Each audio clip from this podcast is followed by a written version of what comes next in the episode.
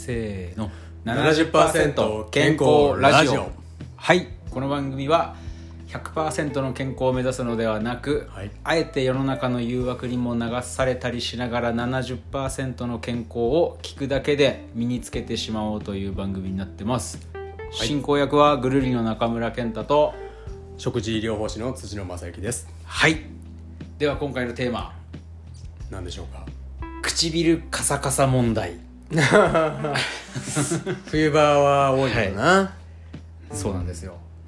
えっと僕がはいはい、えっとまあ今はまだそんなにこうカサカサしなくなったんですけど、うんうんえーまあ、今から10年以上前はうんうん。もう常にリップを持ってはいはいはい。冬場になったらはい。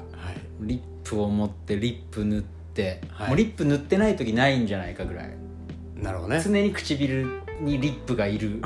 常にリップを携帯してるリ人よね。ップをそう。携帯しててリップを塗ってる、うん。しかも周りを見ると、まあ、大体みんなそう。結構多いな。そう。うん。リップなくて平気っていう人がなんか珍しいぐらいのうん。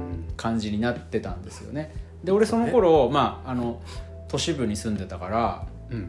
そんなものすごい寒いわけじゃないじゃないですか。今の長野県とかに比べたら、うんだからすなんて言うんだろうな。まあ寒くて慣れた北海道の人はみんなそうそうそうそうね。だからそう考えるとなんかそのうん何何？冬だからとかっていうことじゃなく、うん。何か別の要因があるんじゃないかなとかうん。もうもはやその頃は俺そのリップに唇を荒れさせる何か 悪い成分が入っててなるほどね。もうそうもう塗ったら一生逃れられないみたいな、麻薬的なねそう。中毒になってしまって中毒になってしまっちゃうとかね、うん。そう。もうリップのサブスプリクションみたいなもんであれ、なるほどひたすら買い続けるんで。戦略にはまってしまってた戦略にはまってししまってたんじゃないのかなとかいろいろ勘ぐっちゃってたんで、まあせっかく70%健康ラジオをやってるし、うんうんそういう食用上とか東洋医学の観点から見た時のうん。唇のカサカサはうん。一体どういうふうに考えていて、うんうん。えーまあ、どういうふうな対処法なりしたらこうん。う改善に向かっていけるのかなっていうのをなるほどね。聞いてみたいなと。だから世間一般的にはカサカサになったらまあ皮膚の表面のその油分というかバリアみたいなのがあって、はいはい。そういうのが取れてるからまあカサカサになるわけやん。そうですね。だから潤しましょうみたいな、うまあ、リップを塗るなり、はい。まあ健康に気使ってる人やったらいろんな薬品入ってるリップじゃなくてそのオイル的なものとか、蜜ろクリームとかいろいろあるやん、うん。いう。でもやってることは塗みんな一緒ですもんね。そうそうそう、ん。要はそのバリアをしっかり外からつけてあげるってはいいう、はいはい。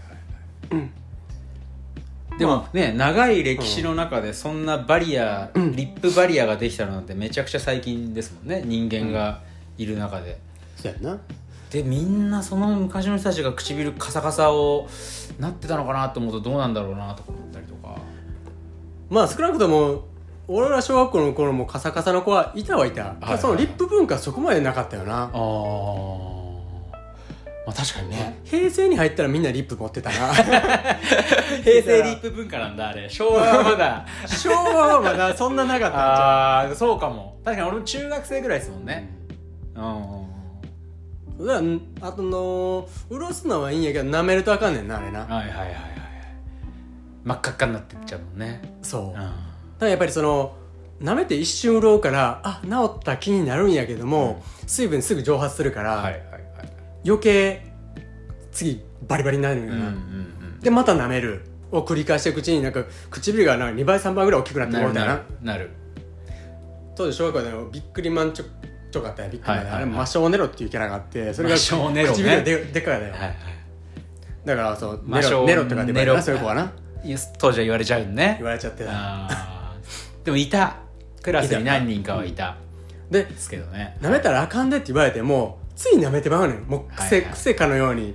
痛いしね。痛いしその時にそうそうそう。カサカサしててね。で舐めた瞬間は楽になるから、うん。で結局それ悪循環するわけや、はいで結局リップも同じや、でやその皮膚のバリアって自分のその皮脂とかなんだかで、バリアを自分で作れるわけよ。はいはいはいはいはい。で皮膚よりも唇って皮膚が薄いから角質が表面が薄いから、より変化が出やすいというかカサカサになりやすい部分、はいはいはい。で自分でちゃんとバリア作り出せてる限りはいいんやけどもリップを塗るってことは作んなくていいやん自分で。そうですね。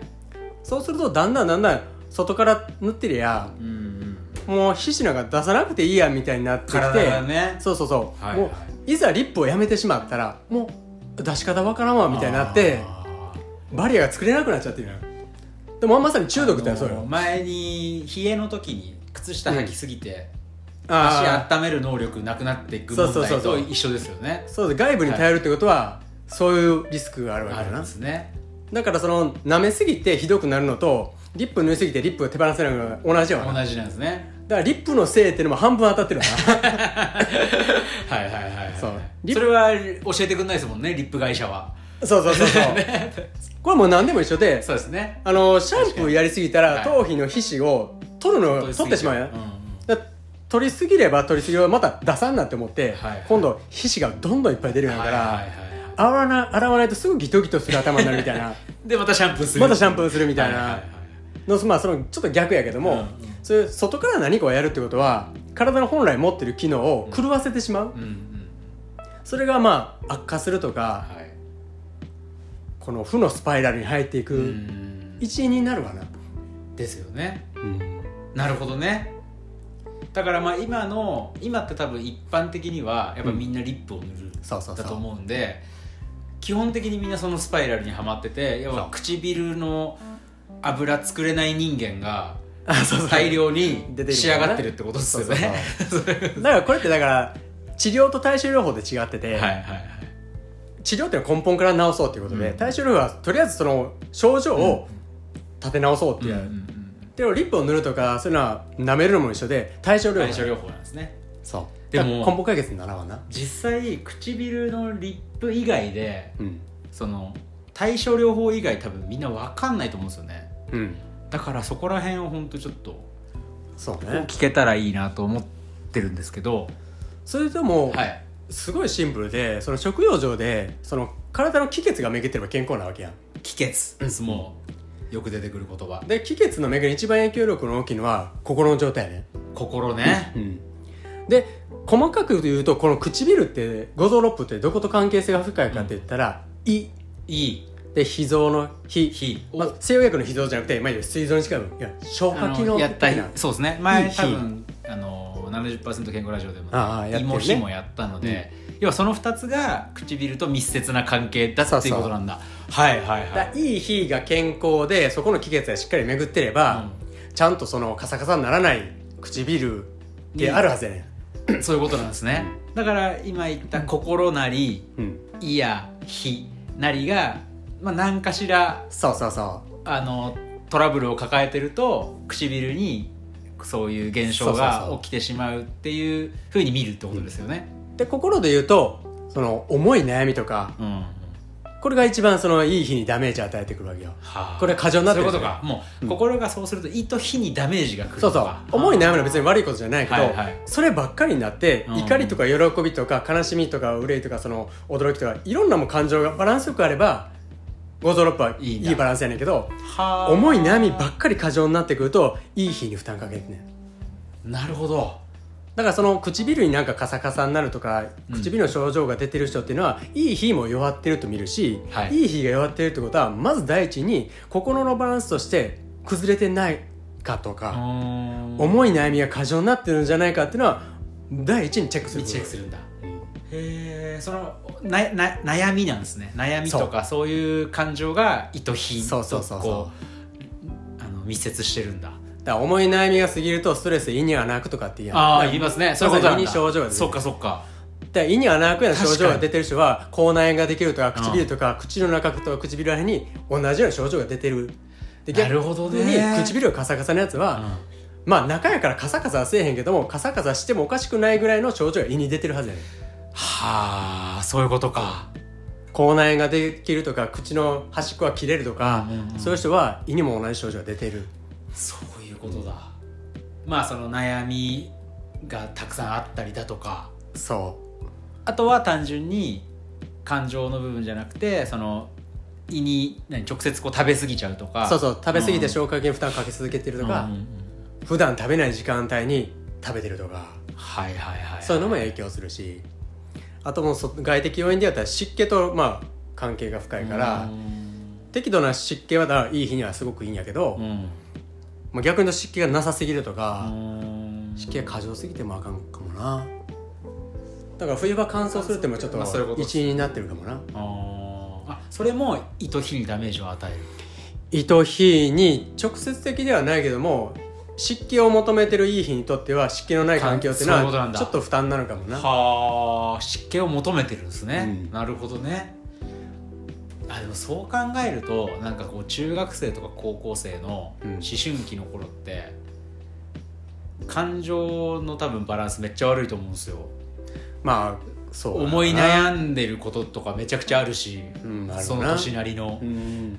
やっぱそうするとやっぱ確かに唇荒れてんすよねみんなだからまあでわけわかんない時間に食べるし。今更思い出されんかもしれない。その時の自分に問いかけてみたら 友人関係とか何らかで思い悩んでたんかもな。思い悩んでると思うっすね。で、うん。あと食生活バラバラになっちゃったりとかもするし。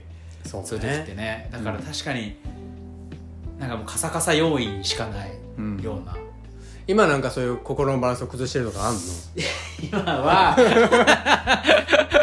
まあそれなりのねまあそれ大人の悩みがあったりとか、逆に言うとそれがもし解決したら、うん。そうですね。カサカサ問題解決するんかもしれん。そこをやるのが一番大きいし。大きいですね。うん、あとはその皮膚とか唇もそうやけどその人間の体で脱水症状になったら、うん唇カサカサしてくうんるね、それ一番唇の皮膚っていうのは薄いから症状が出やすいっていう意味でな、だから単純に脱水症状的なものを引き起こしてる。なるほどね。そう考えると俺その、ちょっとさっき話もしたんですけどそのコーヒーを僕朝飲むんですよね。やっぱねね。うん。そうするとやっぱコーヒーが利尿作用があるからそうそうそうそう。ねその分おしっこでうん。出しちゃって、でその分のちゃんと吸収水を吸収してないとすると、体の中が脱水症状になってるっていう可能性はある。知らず知らずのうちにコーヒーのせいで脱水症状を引き起こしてます、うんうんでまあエアコンなりこたつなりとか、うん。暖房器具で乾燥するってもあるから、ね。こたつの中入ってると俺は足痒くなんねはいはい。すんごい乾燥するんやろな。だそういう部分の症状としてあさっとなっりえる。っちゃってるっすよね。てことはありえるな。まあ、そうねそうって考えると多分コーヒーって普通に2杯とか3杯飲む人いるしうん。なんかそういうのありえますよね、気づかないところで。で多分コーヒー水分だと思ってるからそうな。水多分飲まないから。コーヒーとかアルコールは 水分やけどもそれ以上に出ていくからね。ねそれはありえるな。でああいう利尿作用働いて出るのって普通に汗とかおしっこが出るんじゃなくて結構な勢いで一気にガンって出すそういうとか。だから体のバランスでガクって崩れんねんな。徐々に徐々に日々のルーチンで出てるぐらいのリズムやったらなんとかバランスを取ろうとするって甲状腺維持機能っていうのはちゃんと働くんやけども、はいはいはいはいそれが間に合わない時にカサッとなる。あその時に知らず知らずにペロッと舐めてしまってるとか、ーはいはいはい。まああるんかもしれんし。でケンタ結構唇ポテってしてるポテのポテポテタイプですポテタイプの人はいい日がちょっといいが特に緩んでるっていうかあそうなんだ。陰陽でとこう陰性に傾いてるというか。そういうタイプ。陽性を取った方がいいとかそういうことなんですか？そうなると。バランスとしては。だからせめてだ甘いものが過剰になってるってちょっと緩んでるとか陰性のものが過剰になってるとかそういうのはあるんかもしれんな、はい。はいそしたら陽性のものでバランスを取るっていうのは一つあの手ですね。手かもしれん。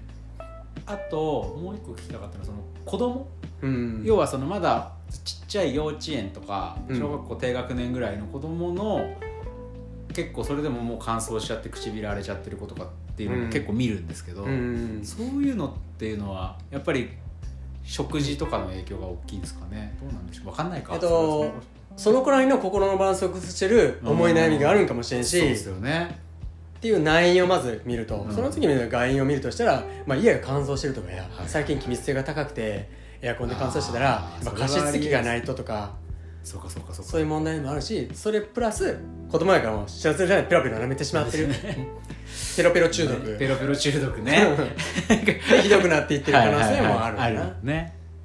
そっか。でもあの今多分普通のね普通に多分そうやって東洋医学とかを学んでないと、うん。胃と火につながってるとかって全然考えないから、考えよな。そう考えないんでとにかくその保湿しましょうかまあ、ビタミン B2 そうそうそうそう。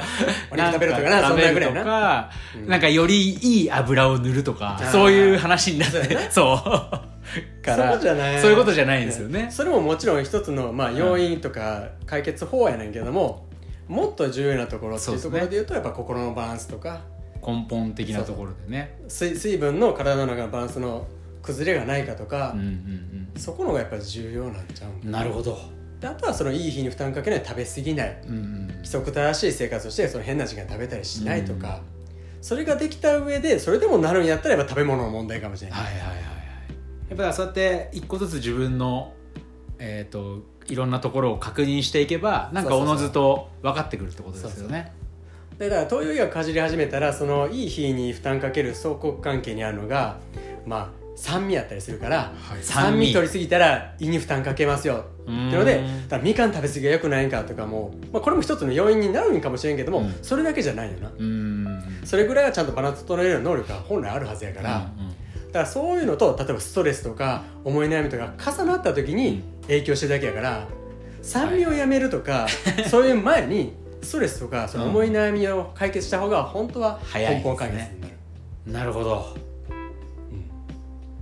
じゃあちょっとちょっと今ね唇かさついてたりもう、うん。とにかくリップを塗ってる人はうん。一回自分の心を覗いてみようということですね。そう。すればおのずと唇も潤い出すかもしれないよっていう。そうですね。そういうことやね。なるほど。